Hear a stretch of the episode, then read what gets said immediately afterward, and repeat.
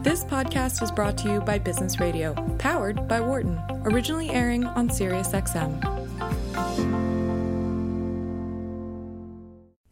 From the campus of the University of Pennsylvania Wharton School, this is Women at Work on Business Radio. Here is your host, Laura Zarrow. Welcome to Women at Work and our weekly conversation about how we can get more women to join, stay, succeed, and lead in the workplace. I'm your host, Laura Zarrow, Executive Director of Wharton People Analytics, for today's special show, recorded at the 20th Annual Wharton Women in Business Summit. Wharton Women in Business, what we fondly refer to as WIB, is a professional organization superbly run by our graduate students that strives to expand career leadership and networking opportunities for women studying at Wharton. Their annual conference brings together some of the country's sharpest female business leaders to discuss relevant issues, in addition to creating a unique networking space for students to engage with employers. Held at the Union League of Philadelphia, the setting was a really powerful reminder of why WIB is so important.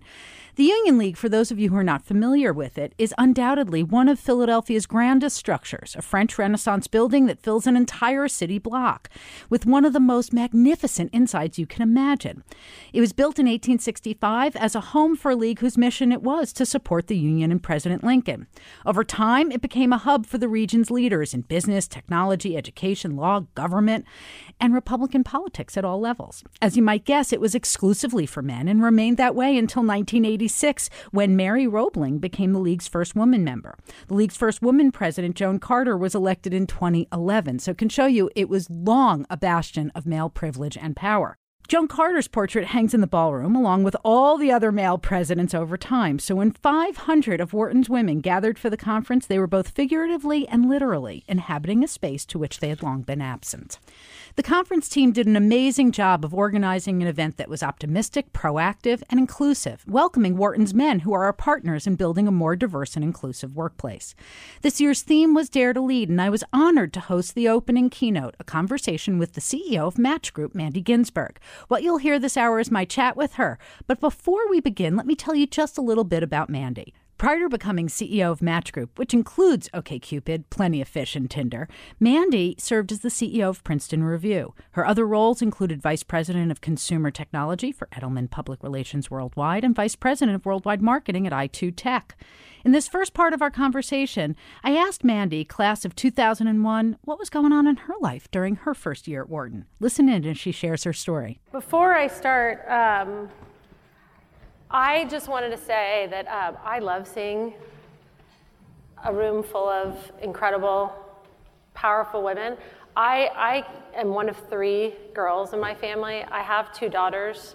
Um, I grew up playing competitive soccer. I played from for Cal undergrad, and I've always surrounded myself with um, a lot of women and grew. I think a lot of my strength and power comes from that. And so, um, really phenomenal to see you all together. And also, you do have to call out a few of these amazing men who are supporting us here.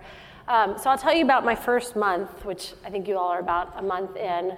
Um, it was probably the one of the most um, unusual first months at, at, uh, at Wharton. So, uh, I was living on the West Coast. I ended up getting into Wharton. This is 19, like 99, I think, yep, 99, 98. And um, I'd gotten into Wharton, I was, I think, 28 years old, and I wanted to come, but I was going to have a baby a month before I started, so I thought, I hope they let me defer. And I was so nervous about calling the school to say, I'm really sorry, but I'm going to have a baby. And what was really remarkable is the stu- school was just, they were great about it. They said, We get it, we'll defer you for a year, just come next year. So now I had a one-year-old daughter. She was, you know, just about one years old, and um, and then uh, I they had at the time because um, this is 1999 we had math camp because I was. Uh, English literature major at Berkeley, um, so I needed to brush up on my math skills. And about two, two weeks into math camp, um, and this is a little personal, but my um, husband at the time said to me, I remember, I actually remember where we were, it was not that far from here. He said, um, You know, we are actually not that happy together, and I don't, I don't think we should be together, and so I'm gonna, he, he was from abroad, he's like, I'm gonna move, you know, go back home. And I uh, the, really the first thing in my head was, for, well, first of all he says we're not that happy. I'm like, what married couple's happy? So, but then I was like, oh yeah, actually, I should done the love business. I shouldn't say that. But um, but I I remember the first thought of my mind was like, oh my God, I already paid my tuition. I can't get the money back. And um, and so my first month was, wow, I got to figure out Wharton with all that's coming at me with a one-year-old baby, and it's all me. And so um, I definitely spent that first month feeling like there is no way I'm going to figure this out. Um, but I think that, that that resiliency and that test proved to me, especially after that first year, that if I can get through this, then I can get through a lot. So, Mandy, as you, you know, and I'm sure you guys will all testify that you come in and it is like a marathon at double time. There's so much going on, so many opportunities available to you. How did you manage this both practically and how did you manage it emotionally so that you could balance the pressures that you were having in both, both parts of your life? I think if someone would have been able to say to me, Mandy, it's all going to be fine. You're going to run a you know 15 17 billion dollar public company in 20 years and it'll all work out i would have been like Phew, okay then i'll figure it out. But unfortunately we don't have that little person in our ear telling us what's going to happen in the future and we make our own future. But um, but it's really easy to lose perspective um, and you know the one big piece of advice i'd say is it, it doesn't feel you know there's so much i remember i spent my first three months studying a million case interviews. I, I have no idea why I did that in retrospect. um, but I also think that, you know, you got to sort of not try not to get caught up with is what I should be doing and try to figure out what you want to do. And then the other piece that it's really hard to figure this out now, and maybe the second years can understand a little bit more, but um, the most important thing for me at Wharton looking back was um, just the relationships I created. And today, all of my um, female friends, they're my biggest champions and biggest supporters. And I didn't quite realize that back then, and frankly, I didn't have quite the time and energy I could put into those female relationships. But these are my friends who are investment bankers that are helping me figure out. I, I took over this public company in January, giving me advice on running a public company, giving me advice on compensation, dealing with you name it. And um, and I think it's that those relationships that I drew that I've you know drawn on that you know I'd say take the time to invest in the people that are sitting next to you in your cohort in your learning teams. Manny, when you you mentioned that you were doing all these you know case interviews, you know boning up on all of this stuff. Um, what did you come into Wharton wanting to do? What were you preparing for at that moment? Well, I, I had a really interesting conversation my first month at Wharton, and it just, I, to the point where I, I, said, oh my gosh, I'm in the wrong place. Um, because there was a guy, I'll never forget this conversation, and I said, so, you know, what do you want to do with your career? And he said to me, I want to be the CEO of a Fortune 500 company. And I, I looked at him like, that is the dumbest goal I've ever heard in my life. It's like, who, who thinks that way? Um, and I, he's like, well, what do you want to do? And I was like, oh, I don't know. I just want to be passionate about something I do every day and feel like it gives me meaning. And he looked at me like I was smoking crazy. Like, what are you, what are you doing here? And so I will tell you, I, I what I always had was real drive and ambition, I, but I'm probably even more drive than ambition. And I mean, I just honestly, I didn't know what I wanted to do with my career. And when I was um, working, prior, I worked, you know, seven years. I did a bunch of things prior to graduate school. But my older sister went to Wharton, and her friends had the most interesting careers and lives. And I thought, well, I want to be like them. And so ultimately, what you know got me here was just opening up perspectives and, you know, frankly, career change. And sometimes I think that maybe Wharton saw something in me that I, even I didn't see in me because there's just not enough public company CEOs, particularly in tech. I mean, there's very few. We can count them on a couple hands. Public companies that are over $10 billion, uh, $10 billion. Um, and I would say that, um, you know, this was the first chapter in my path, not necessarily because I learned such amazing things at Wharton, which I did, but it was more, it just opened up my perspective and then just gave me, frankly, just quite a bit of credibility that I wouldn't have had had I not done it. I, I appreciate how you, you were trying to sort out drive versus ambition. I think that perhaps there's a qualitative and a quantitative distinction to ambition because it sounds like you did have a qualitative ambition to do something that you were passionate about and that excited you. And that then there's a kind of quantitative ambition that I want this title or I want to make this money or I want to be regarded this way. And you had this drive. Um, when we first talked, you mentioned that you were going down a kind of entrepreneurial route, but you wound up working in a large corporation. How and why did that happen? Because I had to pay for baby formula. so that's no. I, I started um, a business while at Wharton with a couple of students um, who are incredibly entrepreneurial, and we started a, a technology for tr- trucking companies to um, uh, do load maximizations because like half the trucks in America were operating at 20% capacity. It seems like silly. Um, and so we spent quite a bit of energy and time our second year, and then we kind of got to the point where I knew I'd have to not make an income for a couple years, and I just the trade-off was just tough. And you know, life happens, and at the time, and this is where all the you know you sort of plan. You have all these ideas about what you're going to do, and then life takes you in these circuitous routes, and it's almost how you adapt to it as well. And my mom, um, when I was in business school, was um, diagnosed with ovarian cancer and got really sick. And I thought, I, am from Dallas, Texas, and which is where Match um, is it, the corporate office is headquartered, and we've got shouldn't talk about it. We've got a lot of apps. We've got Tinder, OK Cupid. We've got a huge presence in Asia and um, in Europe. But the headquarters were in Dallas, Texas, and they were looking for someone to run a startup at the time in Dallas, Texas, which is how I ended up at Match. But I thought I had been on the West Coast for 10 years. I had lived in the Middle East. I'd been all over, and I thought I'm never going to go to Dallas, Texas it's not a big enough market. It's just too provincial. There's just no way. It's too conservative. And then, you know, I got the call where my mom said, I, I, you know, this is not looking great. And so I thought I was a single mom. I just wanted to get back home and spend time with my family. And it was the best decision I ever made because I got to spend a couple years. Um, and my mom and I had a really tough relationship, and so it wasn't like it was the easiest decision. But we spent some of the kind of the best years of her life, um, and I gave her the gift of you know being around her granddaughter. And I, I just I never looked back. And so sometimes.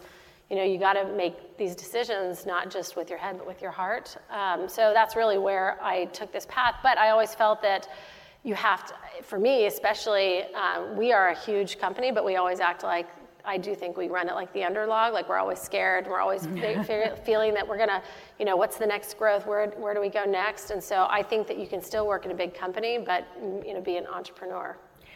One of the other things that we see as a difference between big companies and entrepreneurship is not just that kind of startup mentality and the drive and the anxiety, but it's also a quality of the culture and the community. And you told me a really interesting story that also ties into your mom's cancer and your own uh, your own recognition of the gene that you carried. Could you tell us a little bit about that and what that was like in your the environment where you worked? Um, yeah, sure. So I, you know, my mom had ovarian cancer. She passed away, and she tested positive for a genetic defect called BRCA1 BRCA, and it's like Angelina Jolie very publicly talked about it. So I every I reference that story, and people are like, oh, but you have an incredibly high chance of uh, breast cancer, um, over 90% in your lifetime, and a high chance of ovarian cancer. And my grandmother, great aunt, my mother, and my aunt all died of ovarian cancer. Um, and I watched my mom and my aunt die roughly within about a year of each other, a little more than a year of each other. And so um, when the night actually my mom died, I said to the oncologist, I said, why don't we take that genetic test? And he said, you're in luck, I've got one blood test. So we took the blood test. She actually passed away that night. And then a couple weeks later, he called me and said, she's, you know, she was positive, no surprise. Do you want to come in and take the test? And I said, sure, but I'm positive. And he said, how do you know? I'm like, I just know.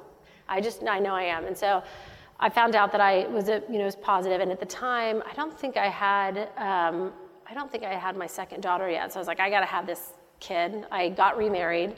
I had a, um, a second daughter. So now my daughter, the, the, fat baby at Wharton, is a 20-year-old college student, um, and now I've got a 10-year-old. But um, but after I went through that, I, I, I, had just taken the job running the Match brand, and um, and it's funny because every job I've gotten, which I think is a very female characteristic. I thought, you know, maybe I was more vocal about it, but I was running a, a small startup called Chemistry. It was about 25 million in revenue, and and I got a call when I was three weeks into maternity leave saying, we really want you to come back for maternity leave and run match and it was a $200 million business at the time. And my reaction was not like this is so great. I'm like well i don't know if i can do it which is such a female thing. I don't think men would say that. And i don't even know what it was probably hormones that made me say that. And they convinced me like yes we know you can do it. I was like i don't know if i can do that.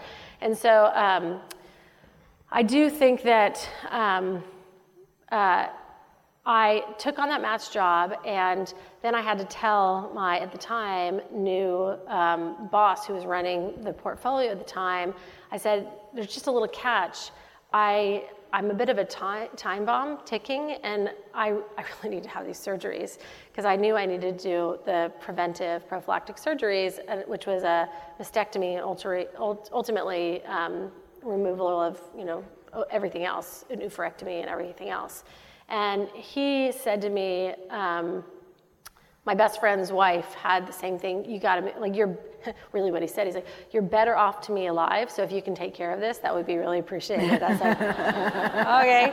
But it was such an intense operating business. And for those of you who've been in tech and especially in, uh, in consumer tech, we have daily stand-ups. I mean, I'm present. I'm in the business every day, and so I had to make a real decision. And I think probably at the time, maybe 60% of the business was male, 40% women, and I was just going to disappear for a couple weeks. And so I had sort of a choice: do I just disappear, which would be so weird, or do I publicly talk about it? And I, I, had a great support system, and you know, I was very, very vocal about um, you, know, ch- you know taking on this and the organization, I think, was better off. And, and as a result, I think, you know, women, especially when they've got either complications with birth or issues that they face, they, I think, feel much more confident about addressing these um, issues at work because they don't feel this like uncomfortable situation because, you know, life happens and people in these jobs and we do well because of these amazing people in jobs. Life happens to them, so we have to accommodate. You know, when you talked about you're pregnant, and had to tell Wharton that you were pregnant and you were nervous. I, I would imagine some of that's because will they hold the place for you, but also what it means to say, this thing is happening that's getting in the way of my business goals. And then you get into this great big exciting job and you have to share this thing that's fundamentally about your femaleness and it's going to get in the way again. But in each case, you were greeted, welcomed in by a culture that you took the risk, but the culture supported you. Yeah, and I mean, as leaders, and that's where I, I look to you all, uh, um, as you all become leaders in the workforce, there's two things you can do. One, show up, be leaders. Because people are like, why, why are there so many executives at Match Group that are women? I was like, because we have women at the top and because we attract other women. Um, and if you look across the big internet um, companies, we outpace by far um, women at the leadership positions, VP and above. And I know it's because I'm at the top and I recruit people all the time. I, I, spend so much time closing people, and I know women have come to me and said, I'm one of the reasons I took this job is because there's so many women um, at the top of the organization. So I'd say one, be there, and the second thing I would say is, you know, everything you do can affect culture, and I think I implicitly built the culture, not quite realizing it. And now I'm kind of looking back at the culture, particularly at Match, when we talk about some of the other mm-hmm. businesses mm-hmm. that we bought. But um, but it is so important for us always as women to really manage with a female perspective in mind. And, and I'll tell you what I mean by that. So, um, compensation is a really interesting uh, i've had a lot of experience. I have 1500 people who work for me. I've managed a lot of people. I've dealt with compensation for a long time. And i am the head of um, compensation um, for a public as a board member for a public company. I'm the head of the compensation committee. And what I have found um, when it comes to not just culture but compensation is, and sorry for the men in the room and close your ears, men are just squeakier when it comes to compensation. They bang their fist on the table more. And I can't say that's 100% of the time, and there's certainly exceptions on either side, but in general, men just ask and ask and ask, and women don't. And so, me as a leader in the organization, I was always, anytime we look at bonus and equity, et cetera, I'd always have to make sure that just because someone would bang their fist on their ta- table, that doesn't mean, and they added a lot of value, great, but if someone was adding value and they were female, we had to make sure we were adjusting because they weren't always going to ask, but we had to make sure that we were being fair and we compensated people not just because of the val- not just because they asked, but because they created the value. Um, and then I think also having you know females at the top, open door um, communicate. You know, anytime someone tells me they're pregnant, I'm so excited I give them a big hug. I was terrified to tell my male leaders in the past that you know, I was pregnant or I had, you know, I had, had these uh, medical issues. So I just think that we, we, we will change things um, implicitly and we, we do have the power to do that. Mandy, would you talk a little bit about what you saw at Tinder, one of the companies that Match bought, um, and how in, in a much more, in a purposeful way, culture was changed there? What was it like and how did it change? Sure. So Tinder, which my guess is 100% of you have heard of Tinder in this room. Um, Tinder was um, actually, it, we didn't buy it, it was an incubator.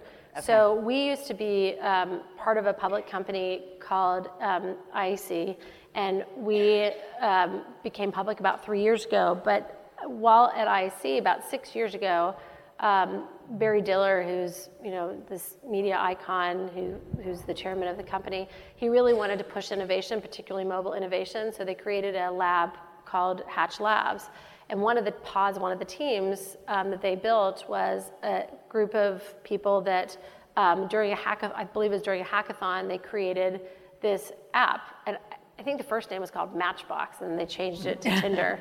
Um, and it's not often, but you know, because incubations 90% of the time don't you know turn out much of anything, especially incubated in a big um, company, um, in a more traditional company. But this one caught fire, and you know what happened in those early days? It really caught fire on university campuses, and it was based in LA.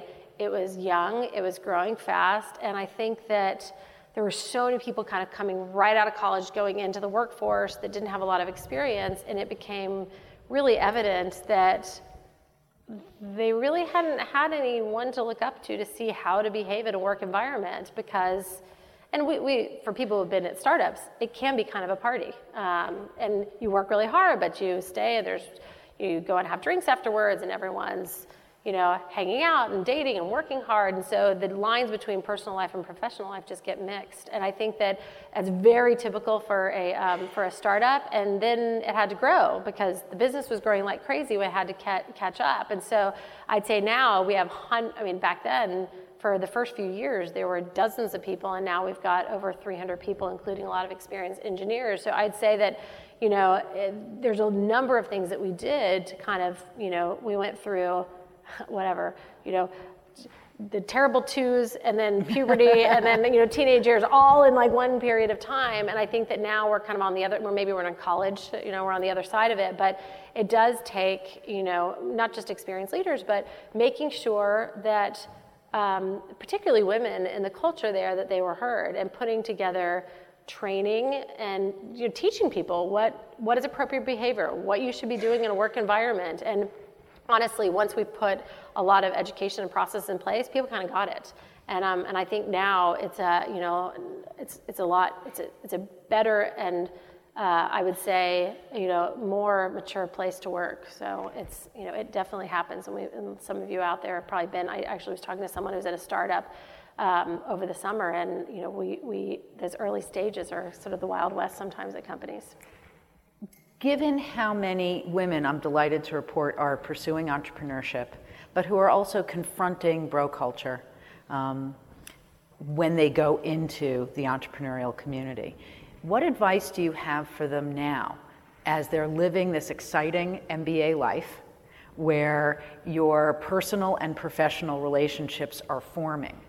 Um, is it um, a grayscale of shifting into harder divisions between those parts of our lives. What, how can we both build connections and relationships without losing the distance that can keep things professional?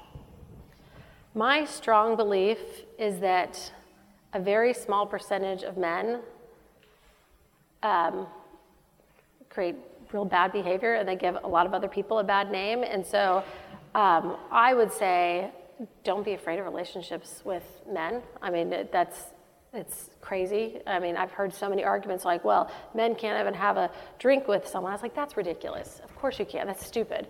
Um, what I would tell you is that bro cultures don't get created in organizations where there are a lot of women. They just don't. Um, and women entrepreneurs and leaders um, don't propagate crappy bro culture. And so I would say, you know, depending on what you're doing, and especially if you're heading into an entrepreneur, set the, set the tone at the top if you're creating the culture. And then I do think that, um, you know, my hope is that um, you all in this room can can change that culture. And I get it. I mean, there's going to be some companies where, or some organizations, it's just too male dominated at the top, and maybe it'll be time, or maybe you shouldn't work at those companies. But I, I just think that um, all of the um, things that we read in the headlines, honestly, with regard to harassment, inappropriate behavior, just frankly just wouldn't happen if women there were more CEOs and one, more women leaders. And so, I mean, that's really our answer. We've got a lot of work ahead of us to get there, but it is it is it will change because there are going to be more of us that are going to be in the workforce leading these organizations. We need to take a short break, but stay with us. We'll have the second half of my conversation with Mandy Ginsberg, the CEO of Match Group, in just a few minutes. I'm Laura Zarrow, and you're listening to Women at Work here on Business Radio, powered by the Wharton School on Sirius XM 132. You're listening to Women at Work on Business Radio. Here again is Laura Zarrow. Welcome back to Women at Work and our weekly conversation about how to get more women to join, stay, succeed, and lead in the workplace. I'm your host, Laura Zarrow, Executive Director of Wharton People Analytics. And in this hour, we're playing back a conversation I was lucky enough to have with Mandy Ginsberg, the CEO of Match Group at the annual Wharton Women in Business Summit here in Philadelphia. In the first half, you got to hear how Mandy had to face some major personal challenges while taking on some of the biggest professional responsibilities of her life, and how important the organizational culture was everywhere she went to making that happen. We got to hear some of how she observed major change at Tinder under really purposeful leadership and how that was able to actually change bro culture. In the second part of our conversation, we're going to talk more about gender stereotypes and why we need more women leaders. You should know note, this was taped just a day after the Senate Judiciary hearing that the entire country is still talking about. I have a couple of stories where, you know, I'm like, okay, ladies, we still have a little work to do. And so this is one of them. Um, and then again, people ask me all the time, how, how, you know, have you faced a lot of glass ceilings? so this was one that I just, I, I, I just couldn't believe it. So uh, there's been a lot of change at our businesses. I run roughly, I think, around 10 brands, um, maybe a little bit more, but t- you know, 10 big businesses, big brands. And, um, and we have CEOs. I, I, have CEOs across all these businesses. Um, Tinder, we had a, a whole, uh, the guy I worked with before who left, he was running both Tinder and the public company. So I ran the public company. We had to find someone who um, to run Tinder. He's actually a Penn grad. He's an engineer. He is an entrepreneur. He's great. He's the farthest thing from bro culture in the world. He's like a self proclaimed geek and real intellectual, and he's phenomenal. but um, he, he had been running OKCupid so for uh, a couple years, and so got to see the impact that he had on that business and his leadership skills. And so we asked him to move to LA to go run the Tinder business, which is a rocket ship, and it's creating this incredible growth.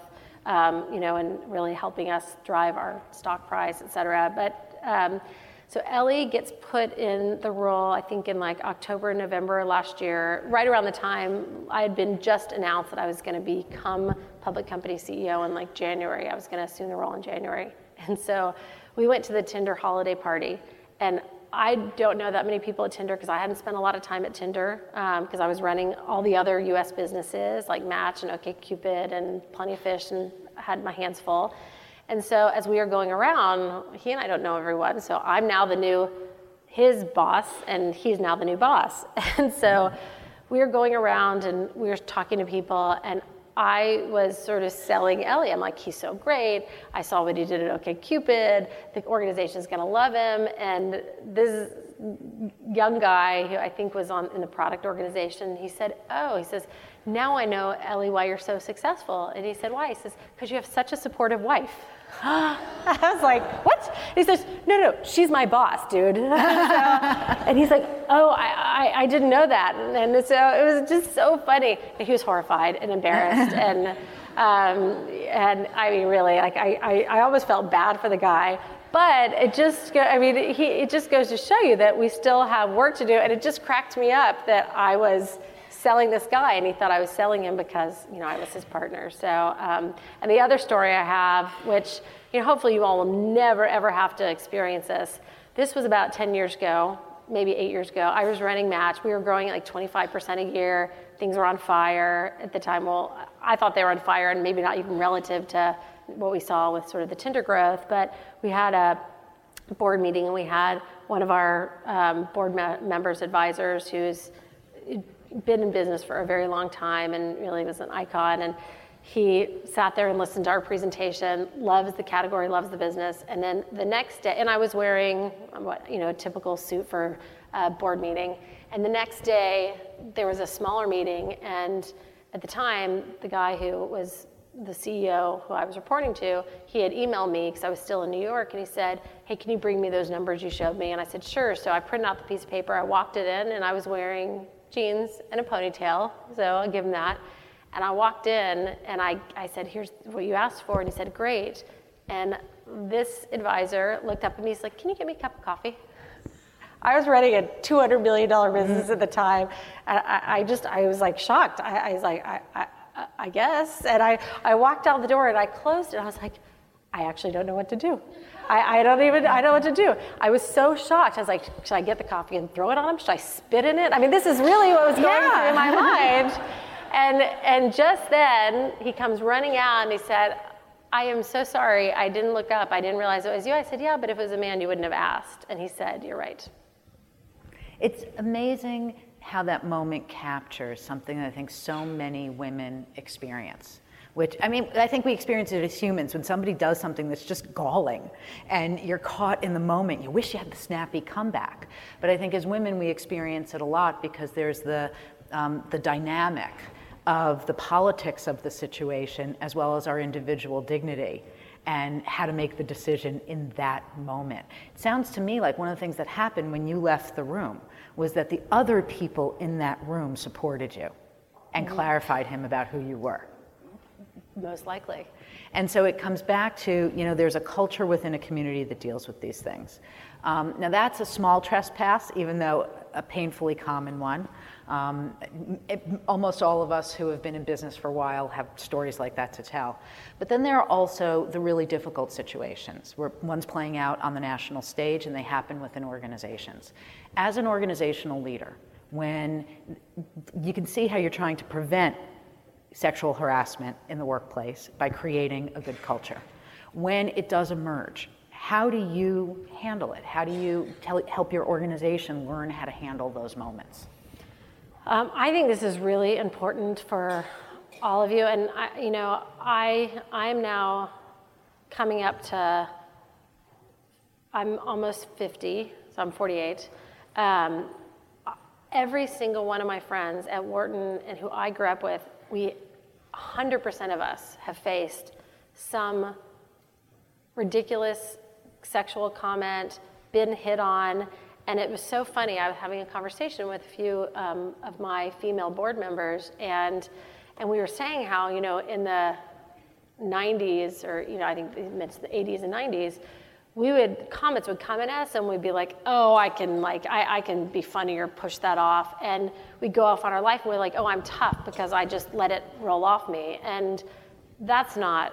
I mean, I, we that I think happened then, and you know it was interesting because part of it is like we could we can't do that because what about the next generation or what about the next woman that that happens to inside of our organizations or outside of organizations. And so, what I'd say is, I hope to God that your generation does not deal with what my generation dealt with because it's it's unacceptable. I mean, my I went to an all-girls school. The number of women that I grew up with that were in the workforce and were hit on by high level executives when they were trying to make a break in their careers and preyed on that power is just it's disgusting and unacceptable and so i would say um, I want to make sure that I create a uh, workplace that both men feel comfortable, but especially women. And the only way that we can do that is to be vocal and to talk about it. And I, I think this Me Too movement is incredible because it gives us a platform to have these conversations. And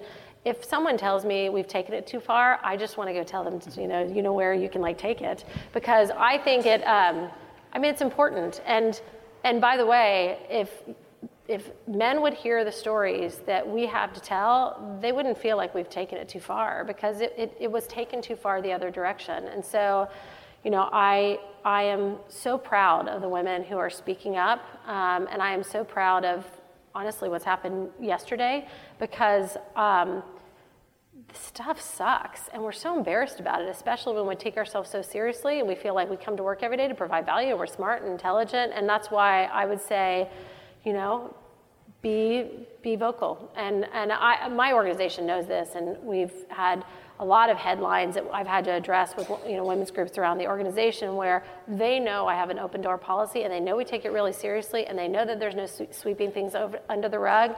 Um, and I promise you, you're not going to find a female CEO.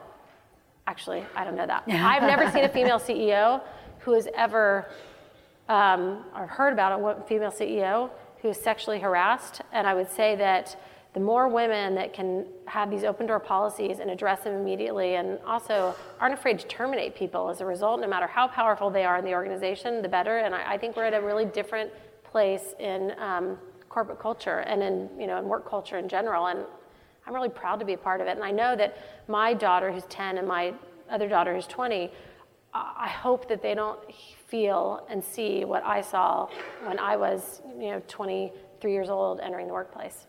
Mandy, I just want to reinforce something that you that was embedded in what you just said because this is so important. That so many women, certainly of our generation for sure, but I think it continues, are given the message that you should let this roll off your back. Um, that it, it doesn't matter, let it go. Um, it does matter. And part of what we heard yesterday in the testimony is that experiences like those last in you forever. Um, so, one of the things that's important is to acknowledge that those things hurt. They hurt the other people that they happen to. So, when, whether it's you or whether it's people that come to you to share this information, to acknowledge that this is hurtful, it's painful, um, and its impact is lasting. And so it's not just a matter of correcting it for the benefit of the organization or someone's career. It's the humane thing to do, to let people who have experienced these things have a voice and treat them with respect. And you can see clearly from the work that you've done and the way that you articulate this so beautiful that it has so much to do with creating a safe and supportive culture. And that it's not only women who do this that it's incredibly important to have more and more women as a way of messaging this, giving role models for behavior, and making safe places. But I love that you can also celebrate the male leadership that you've had, that you've hired, that's been around, that also helped to create a whole culture. And that I think the Tinder story is important because Tinder corrected itself. That's right, I did. And I think that, you know what, it's funny because at Tinder sometimes there's so many sensational headlines, and what people see outside of the headlines is very different than the culture that they're working in day to day. And I, I just think that that matters. And culture can change, and it changes at the top. And not just at the CEO level, but it changes across all leadership. So, in that spirit of being proactive and growing, one of the things that I find so amazing about you and your career is you started even by saying, I was an English lit major, I went to math camp, you read this ginormous tech company. How do you learn the things you don't know? Because while you clearly know a lot, I'm going to guess you couldn't take the role of everybody who works for you. Well, I have seen in my career, especially in tech, that there's such a big there's a dynamic that's like, I got to be the smartest guy in the room. Um, I actually don't see that with women. Um, I don't think women are um, afraid of showing their gaps and weaknesses nearly to the degree that men are. I don't know why that is. I'm sure there's some psychology to it. I think that um, admitting weaknesses and gaps is probably one of the most powerful things that an executive can do, regardless of male or females. And truly, I actually understand where I'm very weak, and I have plugged those gaps pretty aggressively, and I'm pretty open with the team about it. And everyone on my team can tell me where I'm strong, where I have deficiencies. But that's, I think, one of the benefits that we have. We, probably have more intuition and probably, uh, frankly, probably more self doubt than men. But we can use it to our advantage as well. And so I would say that, um, you know, it's funny. I think women sometimes are like, they, I will tell you this like funny story, which is very, very different about how women approach things than men approach things. So uh, I've been on a couple of public companies. One um, was a company that we took public, and another one is a big retail public company that I'm on. I'm on the J.C. Penney board. Um, but when I was talking to um, the recruiter, they were recruiting me, and there's there's a huge movement, of course, as we know, to get more female um, directors. It's important. Um, and it's very hard because a lot of companies want experience, but then how are you going to get a female experienced director if there's no female directors out there? And so it's a little bit of a chicken and the egg, and companies make real investments to bring people, you know, bring women in particular on board. So I was talking to a woman who's a recruiter, one of the top um, recruiters in the country for a board CEO practice and she was looking for it actually wasn't JCPenney, it was another board, and she was looking for a female board member with consumer internet experience, and I sort of fit the bill. And I said to her, she telling me about the company, and I said, um, "That's really interesting. How can how can I add value?" And she said, "That's the craziest question I've heard." And I said, "Why?" She goes, "Because I I interview men all the time, and I interview women, and every time I talk to a man." they can you guess what they say? I said, yes. How much money am I going to make? It's like, yes. and so women have this thing like, I want to add value. I want to make sure that I am contributing. Um, and women's the other way around. What is in it for me? And so I, I think that's an asset for us because um, we can use that, I think, which can be very empowering to organizations to figure out how do we give and do more. Not to mention there's that Wharton professor who encouraged us to be givers and not takers. And we can see that it's good for organizations, but that's an example of that as well. So, Mandy, with the few minutes that we have left, um, what's next for you? Where do you want to grow? How do you want to, advance? because you know, your career is not done yet. That is a good question. And I've been on this insane learning curve, which is so fun and exhausting. So I would say the one thing I'd say is like, you know, you can doubt yourself all you want. Just dive in and you'll sink or swim. But it's kind of it's a it's a you test yourself. So because I've certainly tested myself this year, and um, we've had you know the best year we've had in our 20 year history. So um, it's been phenomenal.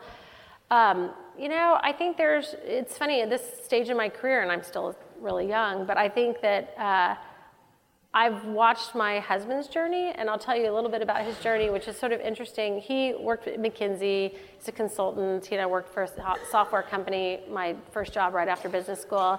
And he had a bit of a, um, this, his, his, he's from South India, from Kerala, and um, he had a bit of a crisis. His father passed away, and it really spent a lot of time going back and forth to India. And he said it just sort of for, for, forced him to think, like, what do I want to do with my life? And is this what I want to do? I want to be in a, you know, in a, in a um, project at, at McKinsey, you know, working 20 hours a day for the rest of my life. Um, and so he came back and said, I want to do two things. I want to, and we have two daughters, and he really believes in strong women, as you can imagine. There's so many strong women with strong opinions in our house.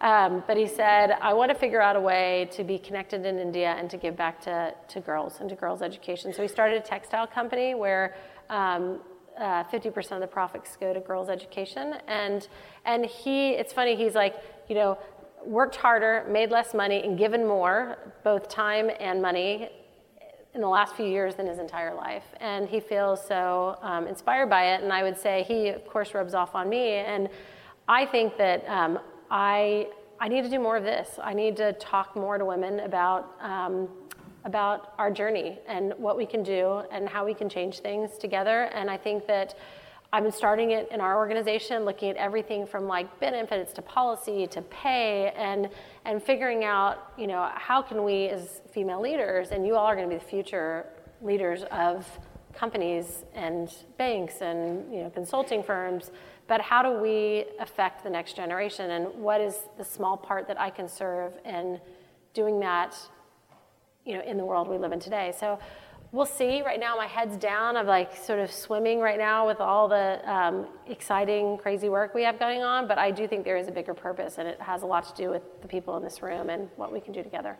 And that was Mandy Ginsberg, the CEO of Match Group, talking with me at the Wharton Women in Business Summit. I'm Laura Zarrow, and you're listening to Women at Work on Business Radio here on Sirius XM 132. I'm here with Kristen Warnquist, one of the amazing women who was at the Wharton Women in Business Summit with me on Friday here at the Union League in Philadelphia. So, Kristen, welcome to Women at Work. Hi, thank you for having me. So, as you were sitting out there, how was this resonating with you? What were the kind of things that you kind of left thinking about? Well, one of the biggest things that I could not stop thinking about was the fact that she was a single mom while she was an MBA student here at Wharton. Yeah, that was just amazing.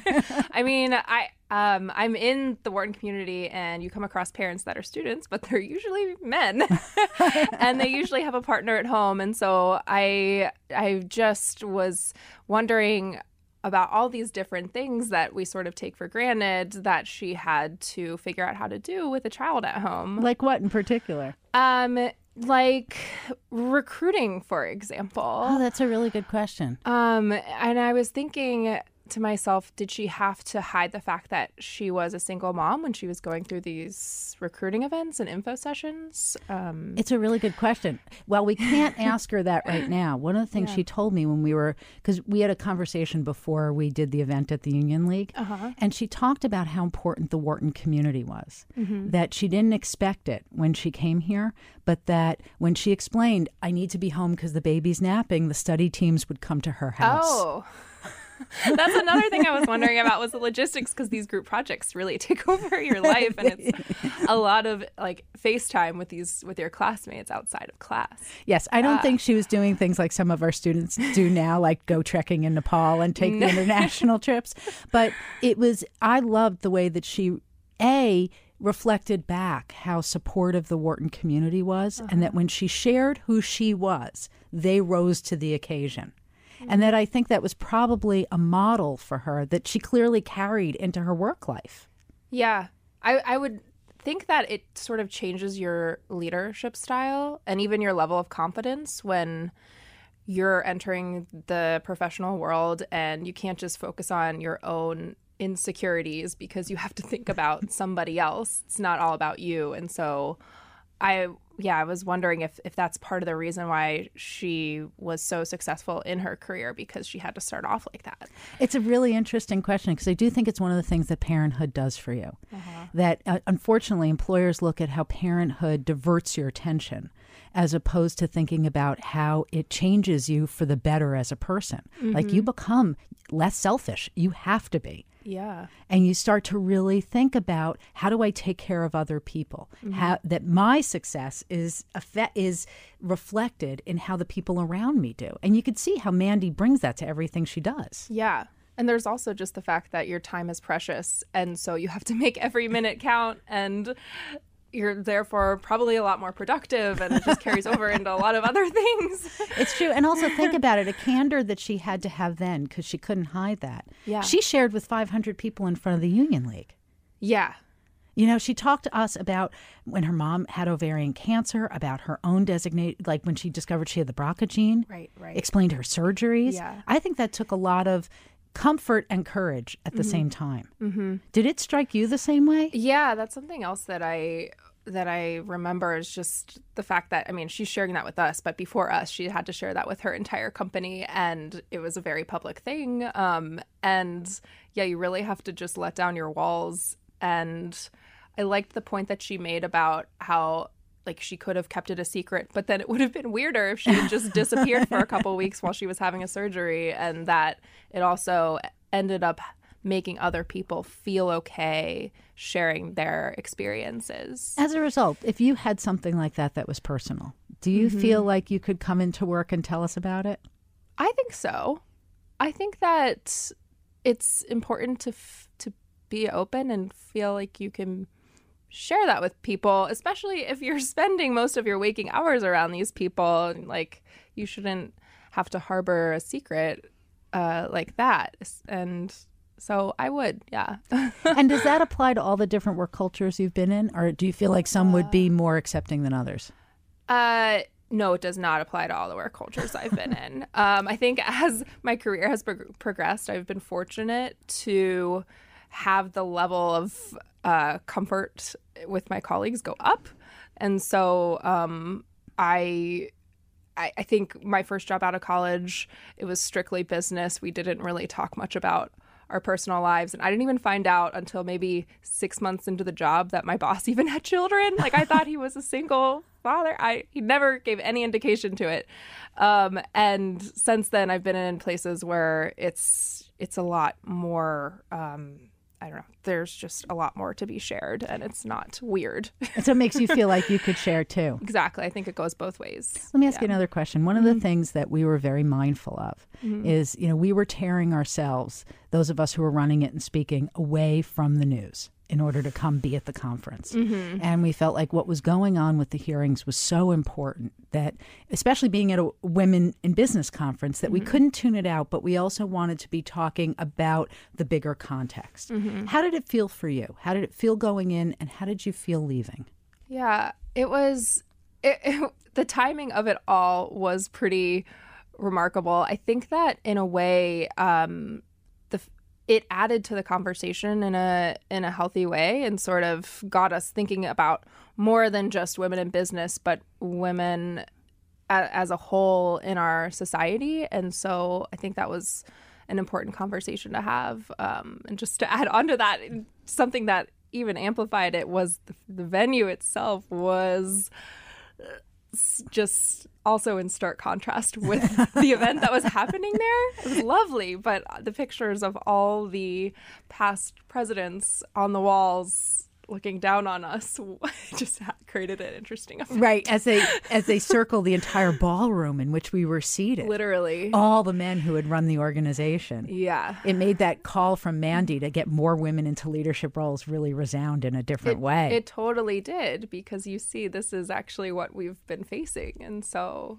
um, I like that anecdote about that Mary Ellen Riley shared at the beginning about her friend's mom, who ultimately became the first president of that union league, mm-hmm. um, and how they went to dinner the first evening that women were allowed in there, I guess. And here we are, I don't know, 500, 600 women at that conference just like dominating the place was really you just kind of drove home how much progress we've made even though there's still a lot more Kristen, to be done. I, I couldn't have put it better. I thought that it was a really um, beautiful note that also it took a certain amount of courage and clarity to be the mm-hmm. first woman in that room.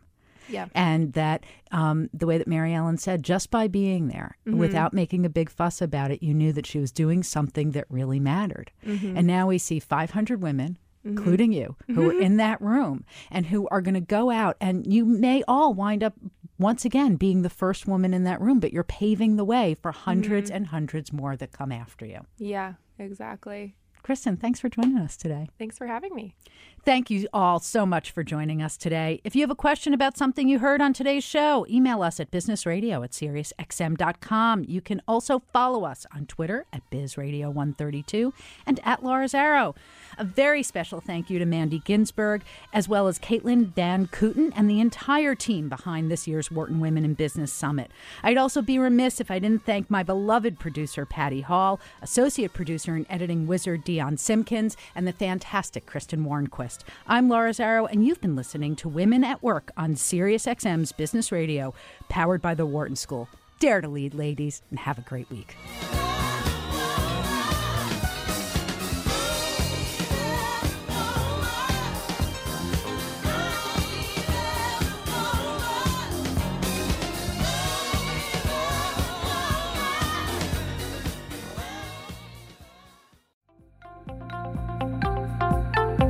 For more insight from Business Radio, please visit businessradio.wharton.upenn.edu.